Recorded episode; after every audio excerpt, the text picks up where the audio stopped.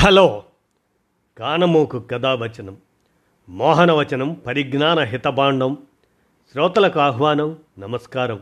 చదవతగునెవరు రాసిన తదుపరి చదివిన వెంటనే మరువక పలువురికి వినిపింపబూనిన ఏ పరిజ్ఞాన హితభాండమవుపో మహిళ మోహనవచనమై విరాజిల్లు. పరిజ్ఞాన హితభాండం లక్ష్యం ప్రతివారీ సమాచార హక్కు ఆ స్ఫూర్తితోనే ఇప్పుడు డాక్టర్ దామెర వెంకట సూర్యారావు విరచిత అంశం. వివేకంతో కూడిన వివేచనే జ్ఞానం అనే దాన్ని ఇప్పుడు మీ కానమోకు కథ వచ్చిన శ్రోతలకు మీ కానమోకు స్వరంలో వినిపిస్తాను వినండి. వివేకంతో కూడిన వివేచనే జ్ఞానం ఇక వినండి. ఆలోచన అనుభవం. కొందరు జ్ఞానులము అనుకుంటారు. వారి జ్ఞానం కేవలం పుస్తక పరిజ్ఞానమే కానీ జీవితానుభవంలోంచి వచ్చింది కాదు. పండితులు ప్రవచనాలు చెప్పేవారు మేధావులు పుస్తకాల్లోని వాక్యాలను ఉదహరిస్తూ అనర్గళంగా మాట్లాడుతుంటే వారిని జ్ఞానులు అని భ్రమిస్తుంటాం. వారు కూడా అదే భావనలో ఉంటారు. అనేక గ్రంథాలు చదివి అందులోని సూక్తుల్ని సత్యాల్ని కంఠోపాఠం చేసి కొందరు ప్రసంగిస్తుంటే తన్మయత్వంతో వింటూ ఆ వక్తల పట్ల ఆరాధనా భావం పెంచుకోవడము చూస్తూ ఉంటాం. జీవితంలో అనుభవం ప్రధానం. అనుభవాన్ని మించిన జ్ఞానం లేదు.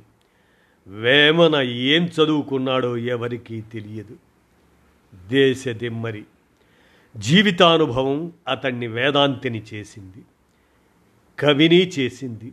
కేవలం అనుభవం లోక పరిశీలన వల్లనే సమాజాన్ని సమగ్రంగా దర్శించాడు. ఆణిముత్యాల వంటి సత్యాలను లోకానికి అందించాడు. స్వానుభవం లేకుండా శాస్త్ర వాసనలతో సాధకుడికి సంశయం వేడదు అని చెప్పాడు వేమన. పోతులూరి వీరబ్రహ్మం వంటి వారు లోకం పోకడను మనుషుల స్వభావాలను అవగతం చేసుకొని తమ అవగాహనను తత్వాల రూపంలో లోకానికి చాటారు.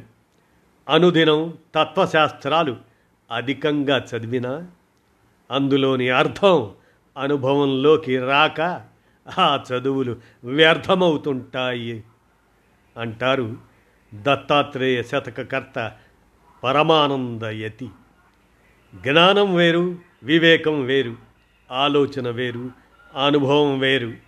అనుభవం కలగకుండా వివేకం ఉదయించదు.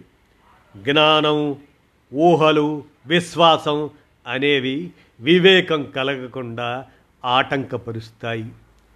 చాలామంది ఆలోచనలతో తృప్తి చెందుతారని ఆలోచించడం అనుభవించడానికి ప్రతిబంధకమని అనుభవం లేకుండా వివేకం ఉండదని చెబుతారు జిడ్డు కృష్ణమూర్తి. ఆకలి బాధ ఎవరికి వారికే అనుభవం. ఆరోగ్యం కోసం రోగి ఔషధం సేవించాలి పథ్యం చెయ్యాలి. అతడికి బదులుగా మరొకరు చేస్తే ప్రయోజనం లేదు కదా. చంద్రుడి వెన్నెలను స్వయంగా అనుభవించాలి తప్ప ఇతరులు వర్ణించి చెబితే అనుభూతి కలగదు.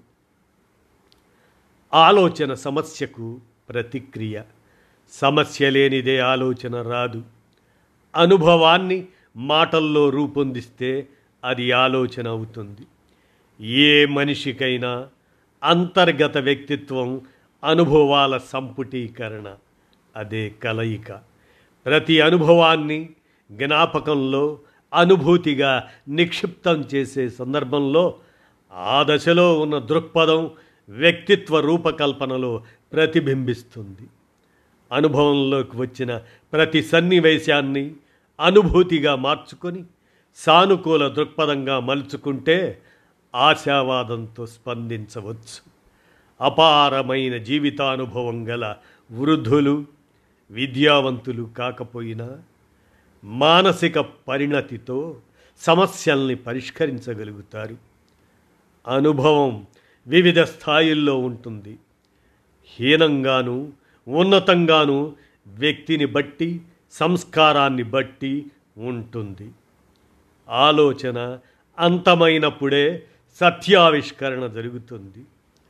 ఆలోచనలు ఊహల్ని మించిన జీవితానుభవాలు మనిషికి వివేకాన్ని ప్రసాదిస్తాయి. వివేకంతో కూడిన వివేచన బుద్ధి నిజమైన జ్ఞానం అని డాక్టర్ దామెర వెంకట సూర్యారావు గారు విరచిత అంశాన్ని మీ కానమోకు కథావచన శ్రోతలకు వివేకంతో కూడిన వివేచనే జ్ఞానం అనేటువంటి అంశంగా మీ కానమోకు కథావచన శ్రోతలకు మీ కానమోకు స్వరంలో వినిపించాను. విన్నారుగా? ధన్యవాదాలు.